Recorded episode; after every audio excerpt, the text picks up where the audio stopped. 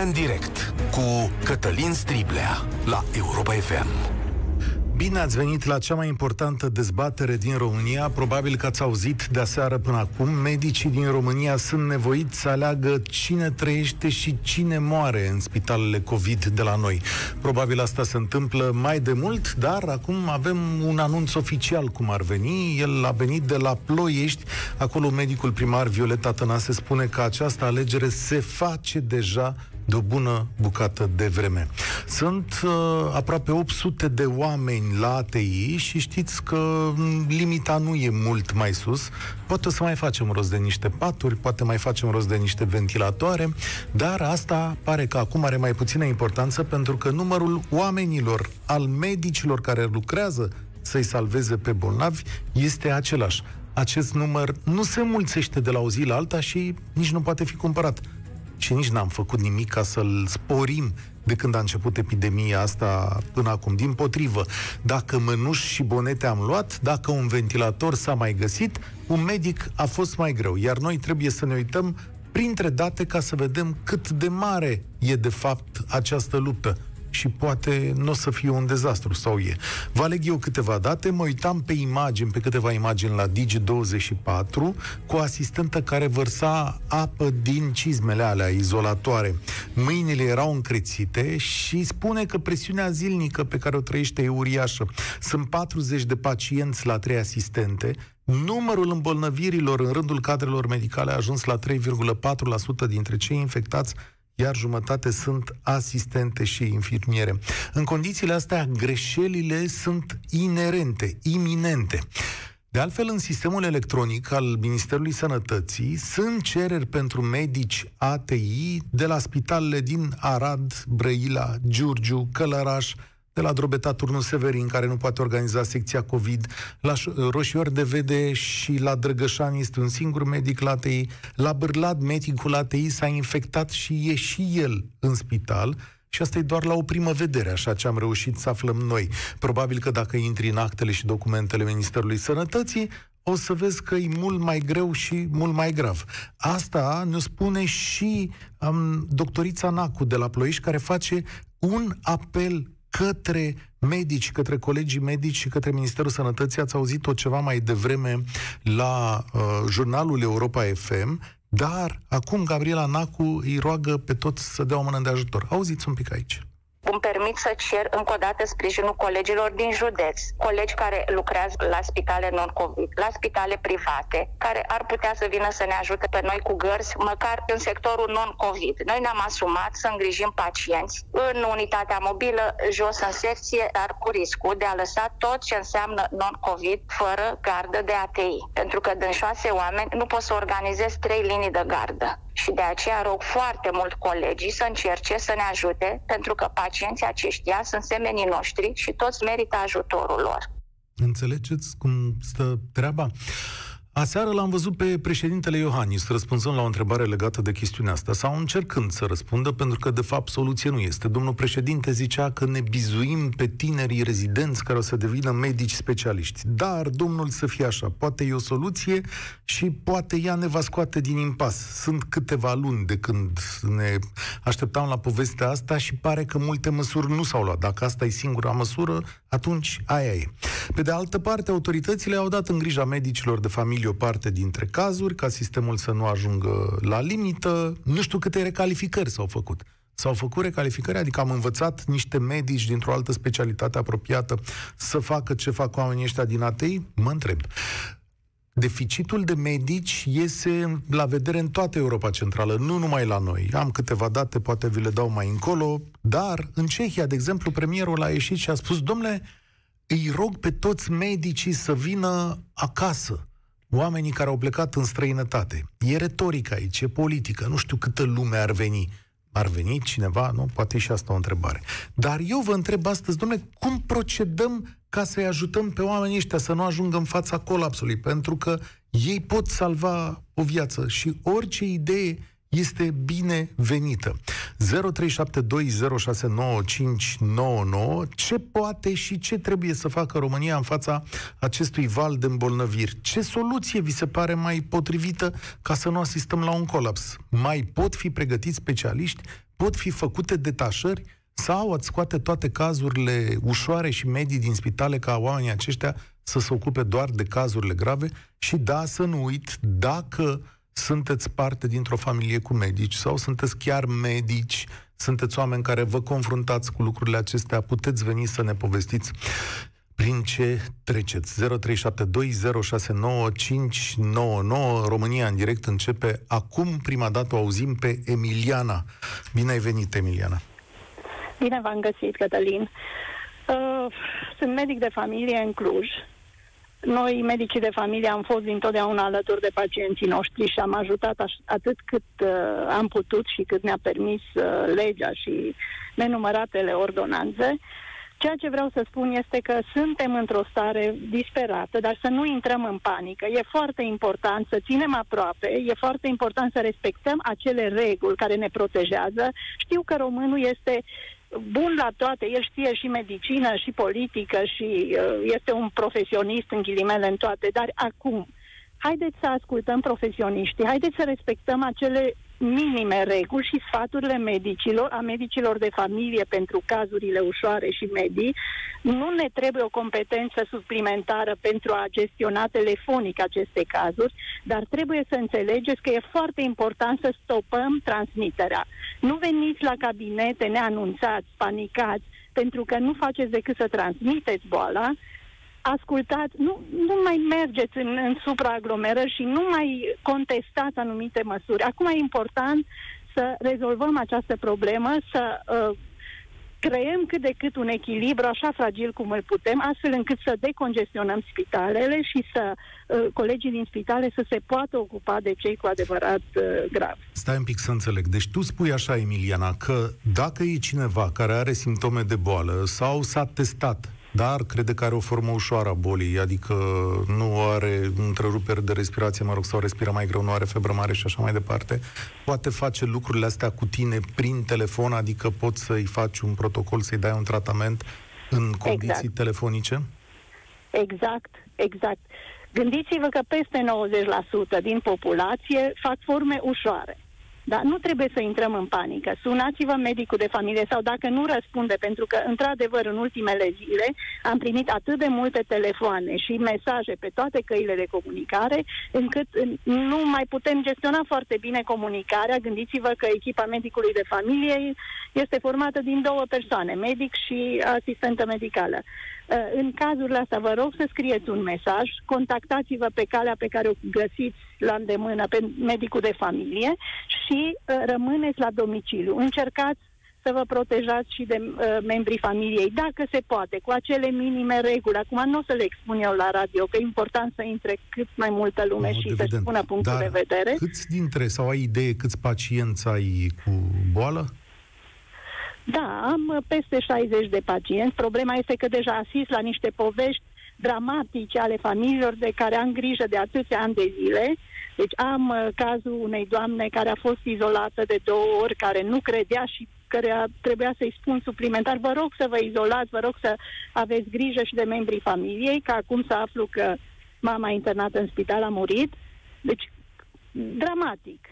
Am deci, familii a, a, ai întregi. numai tu ai numai nu. tu 60 de cazuri? Nu. A, da, da, da, da.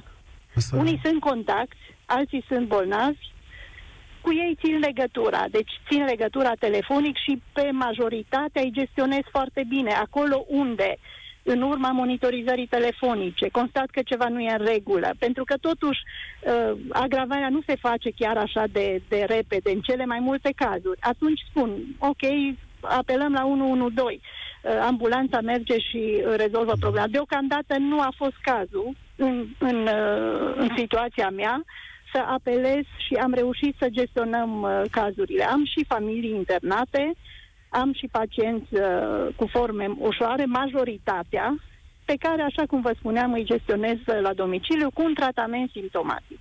Îți mulțumesc tare mult de ceea ce ne-ai povestit. 60 de cazuri enorm. Ați auzit sfaturile Emilianiei, ea este doctor de familie. Dacă aveți cumva simptome, stați acasă, luați legătura cu medicul de familie, vă ajută prin telefon ca să nu răspândiți boala, dar să reduceți riscul de boală astfel încât uh, lucrurile să rămână limitate acolo. Freddy a venit la România în direct. Bună ziua, Freddy. Ce soluție ai să ajutăm medicii din România în momentul ăsta? Bună ziua dumneavoastră și ascultătorilor dumneavoastră. Eu sunt tatăl unui uh, absolvent de, de anul acesta uh, de la Institutul de Medicină din Timișoara. Și uh, băiatul meu va susține examenul de prezidențiat acum, probabil acum în 15 noiembrie. Și l-am întrebat foarte uh, grijuliu uh, ce dorește să facă. Și mi-a spus că vrea să se să, să urmeze uh, specializarea de ATI. Și l-am întrebat atunci câte posturi, câte locuri, de fapt, de ATI sunt în uh, anul acesta pentru anul ce vine. Și mi-a spus la fel de multe ca și anul trecut. E da. Deci, domnul ministru Tătaru a spus că va suplimenta și vor fi posturi. Posturi nu sunt. Locuri, da. Acești oameni, când termină rezidențiatul, în cel mai bun caz, pot să devină șomeri. Aici și l-am întrebat atunci, tu ce vrei să faci? Vrei să pleci din țară? Și mi-a spus nu. Eu vreau să rămân aici, vreau să continui, vreau să urmez și o ca- carieră universitară, dar dacă nu voi primi post, n-am încotro. Asta da. este dar ceea ce ai, se întâmplă la ora actuală. Tu uh, ai un copil foarte curajos, trebuie să spun, adică nu... Și vreau să vă mai spun ceva, a fost și șef de promoție. Ha, bravo vouă, da, bravo lui, de fapt, bravo, da. bravo lui să, să fie într-un ceas, într-un ceas bun.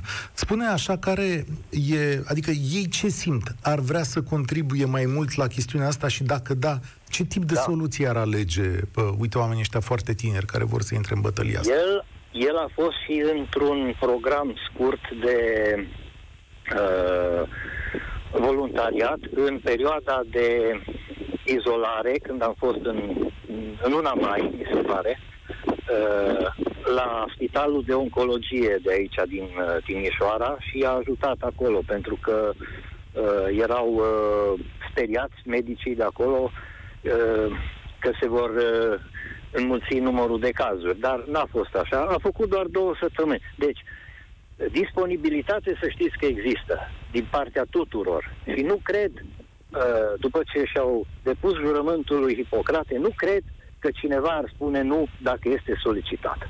Asta sunt convins, dar numai asta am face impresia în momentul ăsta. Îți mulțumesc tare mult. Baftă fiului tău să se ocupe, uite, oameni de care avem nevoie. Dar mie mi se pare în momentul ăsta că am ajuns într-un punct tardiv. Adică lucrurile astea trebuiau pregătite de luni de zile încoace. La un moment dat tot urma să vină un val. Asta e de fapt marea problemă a acestui moment, că de șase luni de zile lucrurile s-au adunat până într-un punct în care trebuie să se aleagă. Sunt niște oameni obosiți la maximum, niște oameni care sunt întinși și un sistem care nu găsește răspuns astăzi. Nicu a venit la România în direct. Care să fie răspunsul Nicu? Bună, Cătălin, mă bucur și te ascult pentru inițiativă. Eu lucrez la o firmă de, cu profil medical, aparatură medicală, nu fac reclamă. În uh, contextul actual uh, am ca și sarcină chiar um, găsirea unor soluții pe partea aceasta de decontaminare biologică și SARS-CoV-2. Uh, fiind un domeniu nou, au fost la ideal multe deficiențe în domeniul medical, uh, ca și acțiune, văzând aceste deficiențe și având soluțiile, merg și fac o campanie de promovare cu doctorii epidemiologi, în special, care înțeleg principiile, protocoalele de decontaminare, de dezinfecție și, din păcate, uh, se merge mult pe tratare, cum ai spus și tu, ce putem face noi, cei care suntem implicați direct sau indirect din acțiunile noastre. Eu ce am sesizat și văd în continuare că mă lupt este să nu să conving, că să convins să avem o tehnologie care funcționează în domeniul respectiv, avem deficiență, vin cu testul de laborator împreună cu doctorii respectivi și totuși văd o reținere. Adică și atunci, ce înseamnă reținere? Stai un pic. Reținere, uh, refuz de acceptare a tehnologiilor noi, tehnologii care sunt studiate de ani de zile, nu sunt noi, acum au apărut noi în urma virusului uh, COVID, ceea ce uh, noi avem certitudine, avem uh, certificările, testele că neutralizează de acest SARS-CoV-2 în cel mai bun timp, în condițiile uh, date clare de volum și de, uh, de contaminare ca procent, numai că nu se aplică. Ce spui tu e că aveți un tratament pe care îl prezentați? Nu, nu. De contaminare biologică, mă scuz pe pentru este uh, la nivel de prevenție, prevenim Aha. la nivel de aerogen să nu se transmită prin aer. Bun, dar aici nu știu dacă e o decizie a medicilor, nu? Aici e o decizie administrativă să facă toate lucrurile astea. Ce pot să facă medicii? Doar să susțină, zică, domnule, e un aparat bun. Adică mai mult de atât ce, ce pot să facă? Că... Da, uh, la nivel de autorități, DSP-ul, de exemplu, m-am adresat și DSP-urilor din țară, uh, nu țin de această informare, această tehnologie care vine, sunt dispozitive medicale care vin în, uh, în special în limitarea infecțiilor nozocomiale, parte și SARS-CoV-2, în, în special cadrelor medicale care lucrează în câmpul respectiv, ulterior pacienții, care sunt în blocuri izolatorii și, uh, ok, sunt izolați, dar ce fac? Cum tratăm uh, spațiul respectiv ca să nu se transmită la potențialii... Bun, eu detectez așa, îți mulțumesc, uite, o să procedăm în felul următor, Nicu. Ar trebui să ne scrii separat, să înțelegem despre ce e vorba și, da, să vedem cum statul poate contribui la această uh, chestiune. Astăzi însă vreau să rămân în această zonă în care noi trebuie să dăm o mână de ajutor acestor uh, oameni. Adică vă invit la 0372069599 să ne spuneți, domnule, care e soluția pentru a lua presiunea de pe oamenii aceștia. Adică să, nu știu, detașăm alți medici, aducem din altă parte. Poate chiar și apelul ăsta făcut de cehi care au zis medicilor lor din străinătate, domnule, întorceți-vă acasă. Sau poate să gălim, să golim spitalele de cazurile uh, mai, uh, cum să zic, ușoare, și cele medii, astfel încât medicii să se poată ocupa de lucrurile cu adevărat grele. Ați auzit-o pe doamna Gabriela Nacu mai devreme, făcând un apel către colegii medici. Ea spunea în felul următor, veniți voi și preluați-ne gărzile, nu pe zona COVID, în spital, da? astfel încât noi să ne putem ocupa de COVID, pentru că nu mai facem față. Și v-am spus că e o listă întreagă de spitale în care nu se face față, iar oamenii trebuie să aleagă acum cine moare și cine trăiește. Deci ce soluții avem? Că la critici suntem foarte buni. Marius, bine ai venit la România în direct. Bună, Cătălin, mă bucur că vă aud din nou.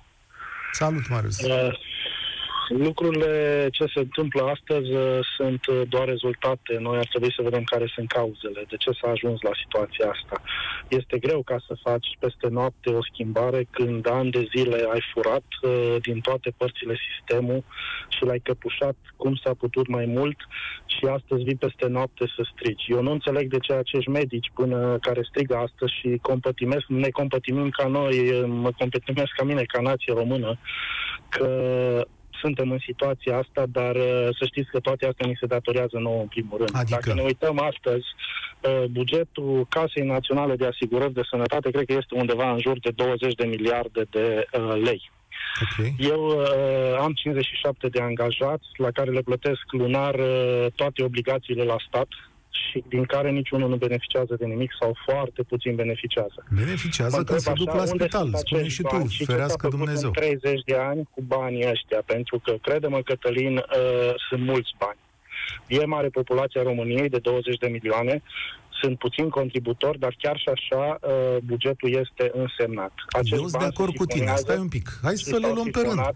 S-au sifonat, cu unii s-a făcut ceva, alții s-au sifonat, alții am dat Eu pe niște salarii, alții prea pe... puțin, prea okay. puțin față de ceea ce trebuie făcut. Sunt de acord cu tine, mai asta mult, e momentul. Mai mult, Da. Am, am uh, două cazuri punctuale la mine în firmă în care uh, am avut două fete care au născut și au intrat în postnatal, prenatal și postnatal. Și nu ți-au plătit Credem banii. că e, E o clasic. luptă ca să recuperezi banii de la Da, Casa e- de Sănătate. Ei recuperat, că așa zicea domnul Cățu. Nu i-am recuperat. Bun, Nu da. i-am recuperat. Eu n-am recuperat. Am Da. un sold foarte mare la ei. Mai am mai avut un băiat uh, care a avut o operație pe cor deschis și a stat aproape un an de zile în concediu medical. I-am plătit o concediu și n-am recuperat un ban. Uh, deci, Bun. pe lângă bugetul care, care noi îl plătim și îl cotizăm lună de lună, uh, mai sunt și acești bani pe care noi îi plătim ca și, ca și antreprenori Sunt perfect și de, de care nu acord cu beneficiem tine. și nu-i da, recuperăm. Avem un milion de probleme. Ce mă deranjează pe mine în momentul acesta este Da, că de nu- șase luni de zile, pe o chestiune care e punctuală, e adevărat complicată, nu reușim să învățăm foarte mult și să revenim la zi. Cătălin, Eu nu pot să fiu problema de care o acord avem cu azi discursul În sănătate este în orice domeniu. În alte domenii nu se moare. De prostie nu se moare. Dar Da. în educație este la fel și știi foarte bine. Da. Poate singurul domeniu care se mai moare o să fie în, dacă intrăm într-un război, în armată. Că Păi și acolo ăsta e am războiul alocat generației foarte mult. noastre. Ăsta e războiul Uh, generației S-ar noastre, să putea știi. să fim surprinși să nu fie ăsta. Ei, uite, Uh, eu nu sunt atât de alocăm, pesimist. E la fel de alocăm rău ca la 2% război. din PIB, alocăm 2% din PIB și sunt convins că și acolo, în caz, Doamne ferește, să nu ajungem într-o deflagrație gen Da. cum e Na- Nagorno-Karabakh, ce se întâmplă Hai, astăzi între Azerbaijan și divagăm. Armenia. Nu, uite, Sau, eu uh, nu sunt de acord cu discursul tău din punctul ăsta de vedere. Stai un pic, totul este rău, dar eu nu pot să mă așez acum în scaun și să zic, domnule, și așa nu, e eu nu rău. asta am spus. Eu nu am spus asta. Nu am spus Bun, asta. m-ai atunci dăm înțeles ceva greșit. concret. Dar Concret, în primul rând, trebuie noi ca să încercăm să evităm cât de mult se poate ca să răspândim boala. În primul rând, prin responsabilitate socială. Asta este ce putem face fiecare dintre noi ca să încercăm să ne protejăm pe noi și pe cei din jurul nostru. Asta putem face fiecare fără să investim în bugete hazardate, fără ca să... Asta înseamnă să reducem petrecerile, să reducem uh, ieșirile în aer pu- uh, sau în public atât cât este nevoie, fără ca să uh, spun că asta este un lucru bun. Pentru că orice izolare va avea ulterior peste an efecte asupra noastră. Efecte Ca- economice. ca și Dar alte- îmi place ce ca și spui. alte rezultate. Da, asta e soluția. Dacă vrei să o ajutăm pe doamna de-am dat-o la început, să nu mai stea cu toți Da, eu acolo nu numai sunt la medic, COVID. eu nu pot ajuta nu. din punctul Ba da, ăsta o de poți vedere. ajuta. Doar pot să o compătimez Faci- și să fac ceea ce am spus ca Faci persoană și grătar ca cu și patru cetățean. oameni în loc de șase. Sau nici cu aia patru nu mai faci. Știu că sunt probleme economice. Dacă Da, zic dar chestiunea eu asta, vreau da. să spun că în fiecare domeniu din țara asta, asta o să fie în loc de concluzie și o să te las să ieși și pe alții, că sunt convins că ai mulți care așteaptă, uh, va trebui ca să facem o reformă profundă, uh, să luăm fiecare domeniu și să avem specialiști. Și asta aveam acum o discuție câteva zile în urmă legat de diplomele false. Să știi că uh, faptul că nu sunt stare să se organizeze sunt pentru că la conducerea acestei țări sunt foarte mulți cu diplome, diplome false. Ha. Ori un om care nu are competențe ca să, uh, sau n-a reușit ca să treacă un examen de bacalaureat și a ajuns uh, șef la spălare de bani sau la uh, cel mai institut de secretizare a, a tot ce ține de statul român, uh, înseamnă că ne merităm soarta și ajung din nou la asta că se fură prea mult în țara asta în toate domeniile. Și vă las ca să Ha, continuați emisiunea cu da. alții. Îmi cer scuze că, că a Nu-i fost nicio puțin, problemă. poate dur, dar, Da, așa e, dar nu uh, pot să fiu... știm Adică că ne eu de ce... învățăm în Me... jurul Marius, codii și nu Marius, se stai un întâmplă pic. nimic. Stai un pic. De ce îți meriți tu soarta? Adică tu, dacă, Doamne ferește, te îmbolnăvești și ajungi în situația asta și nu mai e niciun medic care să te Și pot trateze, fac- de pot ce să îți fac meriți ceva tu soarta? Astăzi, Cătălin, să schimb, s-ar putea să mă îmbolnăvesc accidental. Cum pot Păi- să schimb asta eu? Dar nu vreau să Cum fiu pot așa de schimb fetist. asta? Tu spui, domnule, ne nu am merităm nimica. să... Deci, da, nu. noi trebuia la alegeri, acum 30 de ani, în loc să-l votăm pe Da. Iliescu, să votăm alt Sigur. pe Copos sau pe altul care a fost uh, atunci în viață și putea, sau pe Rațiu, care ne putea da altă perspectivă Da, poate. asupra, asupra, pentru că noi n-am fost acceptați uh, în primul val la NATO, tot lui Iliescu trebuie să-i mulțumim. Da, pentru știu. că uh, Știu astăzi și în avem situația problemele de- care le avem, tot, tot, lui Iliescu trebuie tot să... politicienilor trebuie să le mulțumim, dar mulțum, Da. uite, îți Mă mulțumesc uit, mă acum. uit astăzi la sindicate și Da. aud pe liderii de la sănătate și de alții cât îți ei de bățoși. Să nu uităm că din liderii sindicate a venit Miron Mitrea, a venit Ciorbea, au venit toți. Ce au făcut? Au furat toți România și o Da. vor continua să fure. Bun, nu vreau îți, să spun îți mai mulțumesc, multe, vă mul- așa e, ai dreptate, îți mulțumesc. Furtul e o cauză a lucrurilor prin care trecem astăzi, dar suntem într-o situație teribil de complicată și dincolo de tot ceea ce ai spus, a, trebuie să rămână acest lucru enorm de important, că putem face câte ceva, adică să ajutăm ca această boală să nu se mai răspândească. Oamenii ăștia care sunt acum în spitale vor claca. La un moment dat, pentru că așa se întâmplă peste tot la locul de muncă, unde avem decizii multe și grele de luat tot timpul. Oamenii obosesc, nu sunt mașini, iar dacă noi să dăm o mână de ajutor, pe asta putem să o dăm. În ceea ce privește autoritățile române, deranjant încă o dată este faptul că de șase luni de zile pare că nu învățăm în chestiunea asta. Și pare exact așa cum ai spus tu că e o fatalitate. Ce să facem? M-am uitat aseară la domnul Iohannis. Domnul Iohannis, nu mai sunt medici. E, o să fie, ne descurcăm cu ce avem. Serios? Atât a mai rămas? Călin, ești la România în direct, bine ai venit. Bună ziua, domnul Striblea, bună ziua ascultătorilor.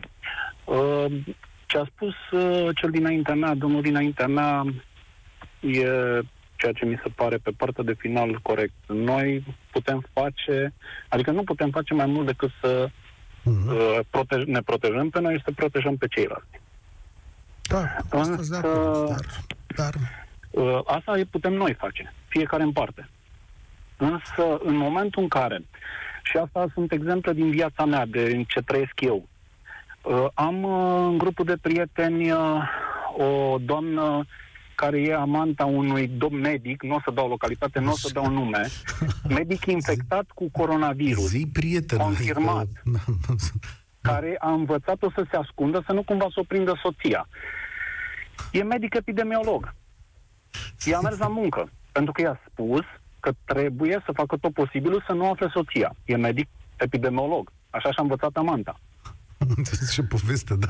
Uneori, uneori da, emisiunea asta e, de, e uluitoare. Adică... E de... Noi am rămas muți. Da. În momentul în care ne-a spus nu vin la voi pentru că sunt contact direct cu X și nu pot să mă duc nici să spun că se face anchetă, nici el nu spune. Adică ce spui tu că și printre medici sunt oameni care nu respectă întru totul regulile și nu-și respectă colegii și meseria în această situație. Da, da, da, da. Da, Sunt bun, foarte mulți. De acord. Uh, merg mai departe. Îmi cer scuze, nu i-am reținut numele doamnei uh, președinte Asociației Medicilor de Familie. Să vii să spui direct în fața unei națiuni că tu nu vrei ca medicii de familie să se ocupe de pacient. Mi se pare uh, deja de, de dreptul penal. Eu cred deci că le e greu, adică nu, nu cred că a spus că nu vrea să se ocupe. A spus că ei nu vor să se ocupe. Da.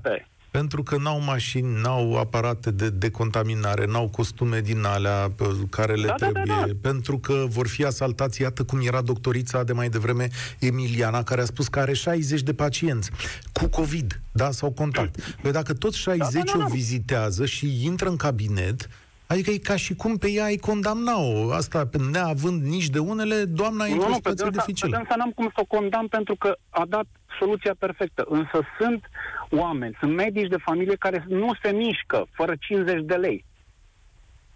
Da, sunt de acord meu. cu tine. Sunt Eu m-am pierdut în pandemie de două locuri, locuri de muncă, de două ori m-am reangajat. De fiecare dată pentru adeverința de angajare am plătit 30 de lei. Șomer fiind, neavând venit. Am plătit 30, 30. Altfel nu primeam adeverința. La fel, dacă copilul meu se îmbolnăvește, el nu vine acasă decât dacă știe că primește ceva. Medicul, la medic te referi, Medicul da. de familie, da. Medicul de familie. Înainte acestui medic am avut un domn care acum e pensionar, care în momentul în care eu tușam, era la ușa casei mamei mele și stăteam într-o zonă izolată. Bun, dar acum, acum care, care e judecata ta? Eu înțeleg că și în sistemul medical e cu bune și cu rele, da. Ar trebui asta, văd eu o soluție. Obligați, în momentul în care ai depus un jurământ, ai urmat medicina. Nu te-ai făcut medic doar pentru bine. Sunt o groază care fug. Fug ca șoarecii. Am fost o prietenă medic care a fugit ca șoarecul. Nu vrea, pentru că era bine în momentul în care și-a câștigat un post, veneau, med- veneau pacienții, trimitea la ea în privat, dar acum și-a luat concediu fără plată. Adică e un medic Tot care nu profesează. Dar tu vorbești da. așa, tu spui, mi-ai enumerat trei cazuri greșite. Bun, bănuiesc că sunt multe, sunt trei cazuri greșite, dar asta nu poate fi generalizat la un sistem, pentru că sunt oameni care muncesc acolo cu asupra de măsură. Da, da, tot respectul pentru cei care muncesc, da. dar sunt de 100 de ori mai mulți care se ascund. nu știu cum să facă să păcălească sistemul, să scape, să nu cumva să ajungă acolo în prima linie, sau nu prima linie, să ajungă uh, oarecum acolo în apropiere. N-aș vrea să cred că e așa. Adică... Sunt. Deci cunosc eu personal, v-am spus, uh, trăiesc într-un mediu cu medici, prieteni în jurul meu, care fug de răspundere.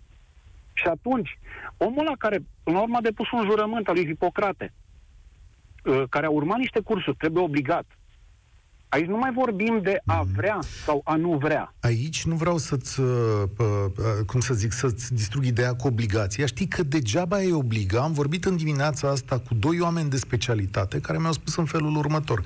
De exemplu, la ATI, fiind cazuri foarte grave, nu poate lucra oricine. O intubare de genul respectiv nu poate fi făcută de unul singur, nici măcar de rezidenți de anul 4 sau anul 5, mi s-a spus. E nevoie de oameni foarte competenți acolo, mai ales pe zona asta foarte delicată. Da? Poate să fie obligați, nu știu, să aibă grijă de ea cu cazuri mai uh, ușoare în spital, să-i ducă acolo. Da, da. Asta pot vedea ca o obligație. Dar, efectiv, pentru cei mai agresați dintre ei de boala asta, cei din ATI, nu prea e altă șansă decât... Da, asta este ce auziți acum... Uh, E domnul da, Arafat, da, da, da. încerc să... Aici la București am fost... Uh, ne-a auzit. Da, ne-a auzit domnul Arafat. Toată ziua a fost așa, e al doilea sau al treilea mesaj pe da, care îl primim știu că sunt direct. într-un județ cu incidență și la fel pățim și noi. Primim aceste mesaje, încercăm și acum închei cu ultimul, ultima chestie pe care vreau să o spun. Trăiesc într-o familie în care eu, soția, credem, ne protejăm și avem soacra care parcă a un dobitocit-o de vreo trei luni, nu crede. Nu da, vrea să creadă. Să crede mai repede, îl crede pe Moraru, care nu are nicio specializare și eu nu, nu știu cine e Moraru. De la, a, Nașu. A, la Nașu. Nașu Radu Moraru, celebru da, expert da. în toate și nimic. Da. Mai repede îl crede pe el decât să creadă uite, ce spune un medic. Aici, Călin, uite, ai promisiunea mea că vom încerca la un moment dat, voi încerca să fac o emisiune în care să găsim metode de abordare a celor care nu cred. Uite cum e cu uh, da, mama da, da, soției da, tale. Adică, domnule, da, cum să le spunem? Adică ce le spui ca să creadă? Pentru că eu înțeleg că oamenii își folosesc asta și ca sistem de protecție să nu fie scoși din ale lor. Îți mulțumesc tare mult, trebuie să mergem mai departe. Acum uh, ajungem la Sorin, la România în direct. Căutăm o soluție, Sorin, ca să ajutăm niște oameni aflați în pragul unui dezastru. Și nu avem multe soluții, da. dar avem destule plângeri. Cum facem? Bun, bună ziua. Uh, vreau să vă spun, să încep prin a vă spune că sunt medic de familie și uh, am să încep cu afirmația predecesorului meu care a spus că, bine, o să surprindă mult ce, ce am eu să spun și nu o să apuc să spun tot ce am de spus. Uh, afirmația predecesorului care a spus că nu vor, că medicii de familie nu vor să se ocupe de, uh, de pacienți. Deci vreau să spun că în mare parte, în mare parte are dreptate. Mă scuz, n-am uh, ce să fac, da. Bun. Okay. Uh, asistăm, de, asistăm de șase luni uh, la o dezinformare națională de către mass media cu, eu consider că e fără bună știință. Uh, o dezinformare a populației care nu, nu, um, nu conștientizează care este de fapt realitatea. Realitatea este că uh, medicii de familie trăiesc cea mai bună perioadă a lor din ultimii mulți ani. Mai concret, câștigă foarte mulți bani și consultă foarte puțin. Adică um, cum se întâmplă asta? Explicăm. Adică se întâmplă, uh, uh, vă explic, uh, consultațiile se realizează la geam. La geam, la ușă sau la capătul culoarului. Ok. Bun. Iar ele sunt contabilizate de Casa de Asigurări ca și uh, consultație.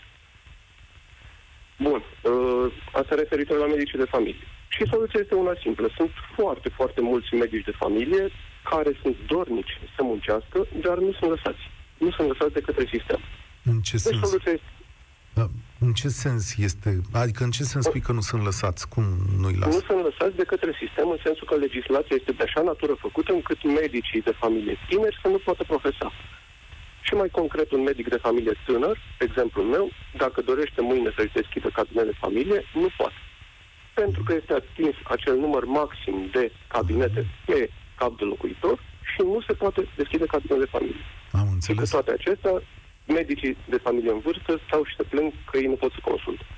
Deci s-a Da, format deci un tot e- sistem de castă care se apără, spui tu, în fața pa- pericolului acestei boli, mai și câștigă foarte mulți bani pentru că consultațiile trecute în scripte alea sunt, nu? Și voi sunteți plătiți la număr de pacienți. Corect. În felul corect acesta. Și la, număr de, și la număr de consultații. Și aici, de asta a existat iarăși un fel de opoziție la reintroducerea cardului în sistem. Nu? Pentru că dacă bași cardul în sistem, atunci uh, costurile astea se reducă, nu mai poți consulta atât de mulți pacienți, așa e? Se poate demonstra foarte, un, sim- foarte simplu. Este oficial pe, casă, pe site-ul Casei de Asigurări veniturile fiecărui medic de familie. O să se vede diferența între atunci când erau cu cardul și când sunt fără card. Mhm. Bun, atunci spunem cum ar trebui procedat. Uite, dezastrul e în fața noastră, e cunoscut de toată lumea, colegii tăi din spitale, de pe liniile de gardă, fac apel la medici să vină să le preia gărzile care nu sunt COVID, da?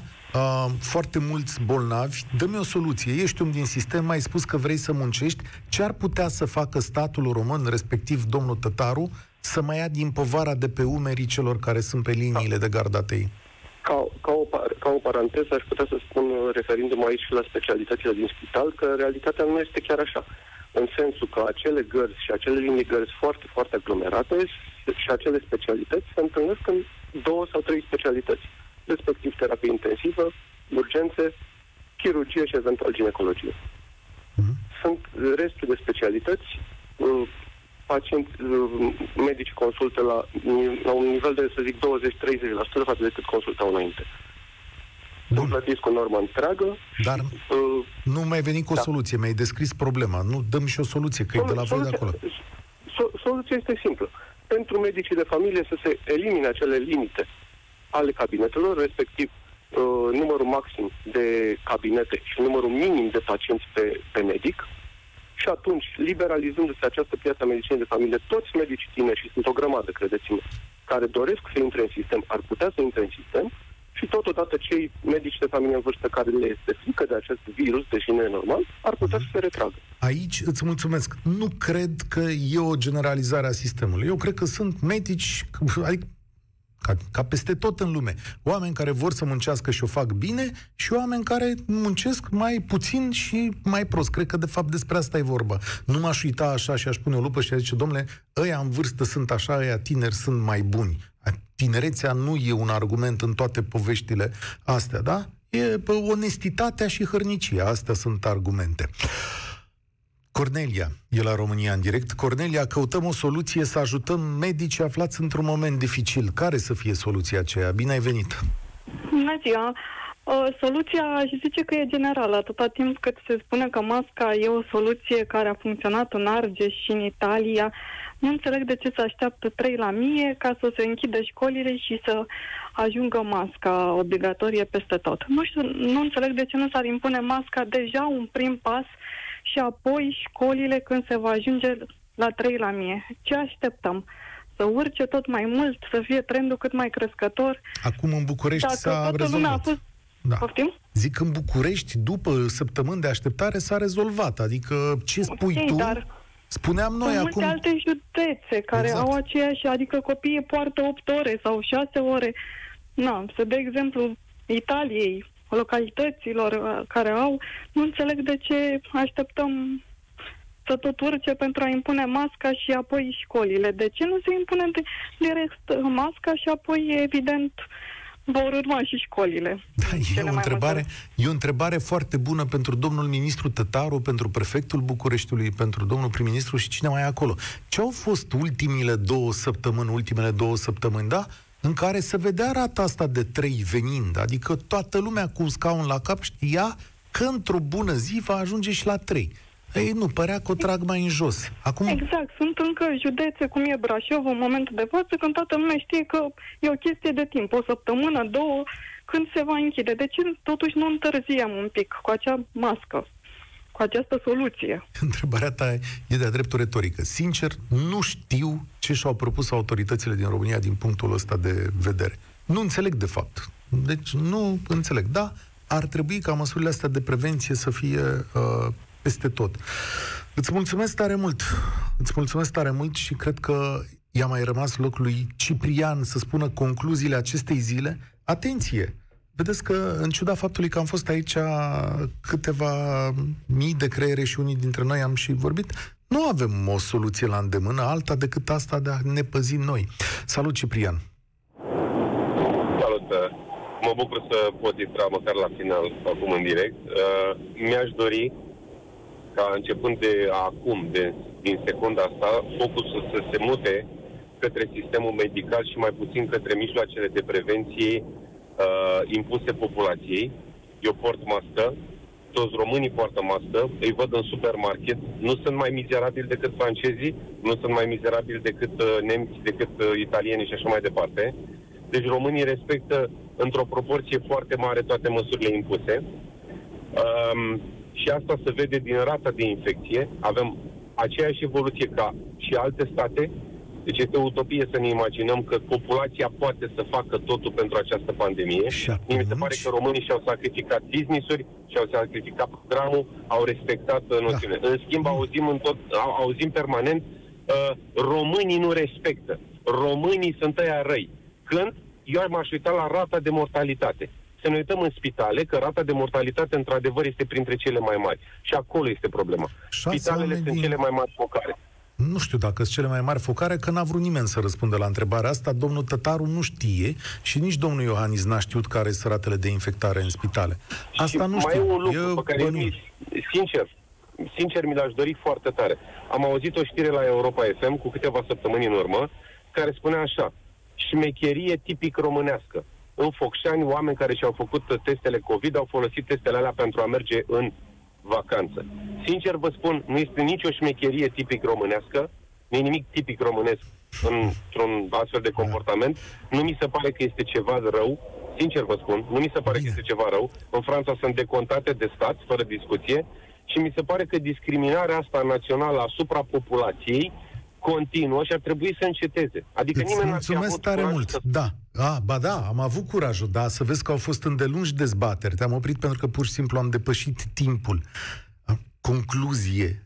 Nu avem soluție, dar avem mască și spălat pe mâini. E tot ce putem face, da? Și despre rata de murit în spitale o să vorbim în momentul în care autoritățile ne vor spune de ce se întâmplă în România așa ce nozocomiale sunt, ce tratamente folosesc și așa mai departe. Trebuie să ne lămurim și asupra acestei chestiuni. România în direct s-a încheiat. Spor la treabă. Participă la România în direct de luni până joi de la ora 13 și 15 la Europa FM.